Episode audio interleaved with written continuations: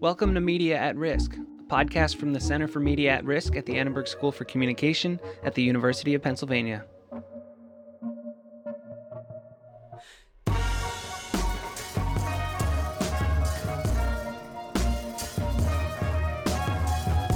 In this episode, doctoral student and producer Mira McCammon sits down with Bethany Wiggin and Paul Farber of the Penn Program in Environmental Humanities, a collective of scholars, students, artists, scientists, and educators whose mission is to generate local and global awareness and engagement in the emergent area of environmental humanities. Mira talks with Bethany and Paul about their project titled Data Refuge, a safe harbor for environmental data, and the role that storytelling and connection play in fostering a sense of intersection and collectivity around environmental issues. Oh, no.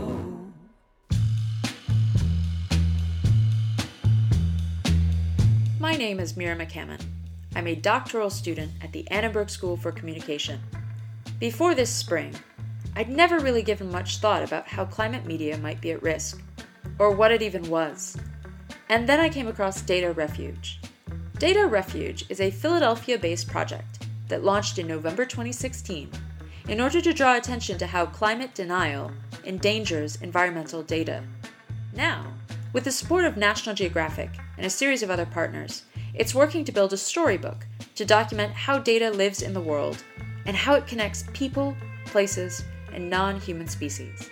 In today's episode, and in this mini-series, produced in the weeks before the launch of the Center for Media at Risk, we consider different corners of the global media environment and how its practitioners work under threatening political conditions. This March, I paid a visit to Dr. Paul Farber and Dr. Bethany Wiggin, two of the project's core team members at the University of Pennsylvania. I went to find out what Data Refuge is and how it came to be.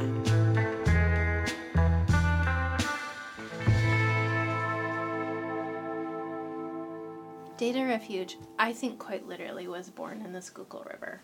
We work with our community partners, like we work in wildlife refuges, but we also really are trying to get at that larger question of like, why do we care about this place but not that place? Why do we call that nature but not this nature?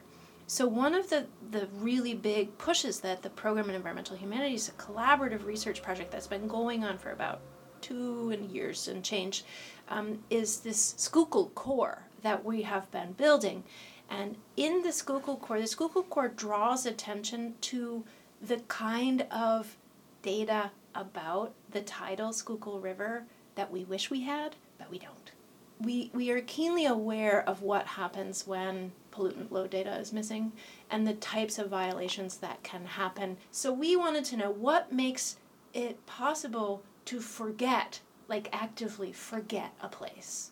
The students who have year-long fellowships in the Program in Environmental Humanities, they were very aware of what happens when there isn't environmental data, when there isn't environmental regulation, when there isn't document, like on the record, about what's happening in our natural world. They started thinking, well, is that our future? That tidal river where we don't know anything? Is that what the future of United States landscapes looks like? We thought it was our past before the Clean Water Act, before the Clean Air Act, but with an administration that is hell-bent on tearing down all of the protections that have been put into place since the late 60s and early 70s. That very well may be our future. And the students were horrified, really horrified, but also very pragmatically oriented. And they said, first thing we have to do is draw attention to the ways that past data is actually vulnerable. Like, it's one thing to think about, like, what's all the data that's missing for the tidal Schuylkill? But when you're starting to talk about the scope of the entire Clean Water Act or Clean Air Act, and all of EPA data and some of energy data and NOAA, and you're like, oh my God, this is a wicked problem. How do you deal with the emotions that are tied to data, and particularly environmental data, or the emotions that are evoked? Yeah.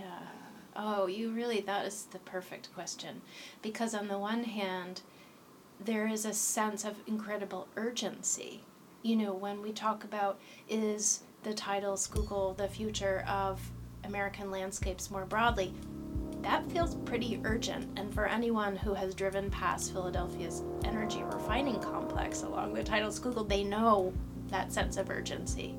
On the other hand, data, when it's not attached to a particular place or it's not attached to a particular concern, is actually mind-numbingly boring.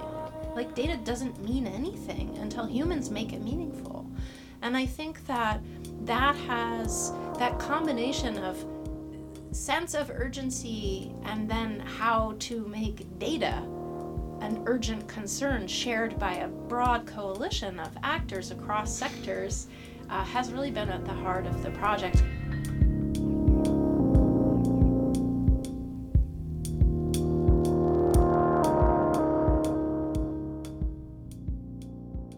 I think one of the most important aspects of data refuge is to balance, you know, the real vulnerability of data, especially those that help understand the degradation of our climate, of our environments, and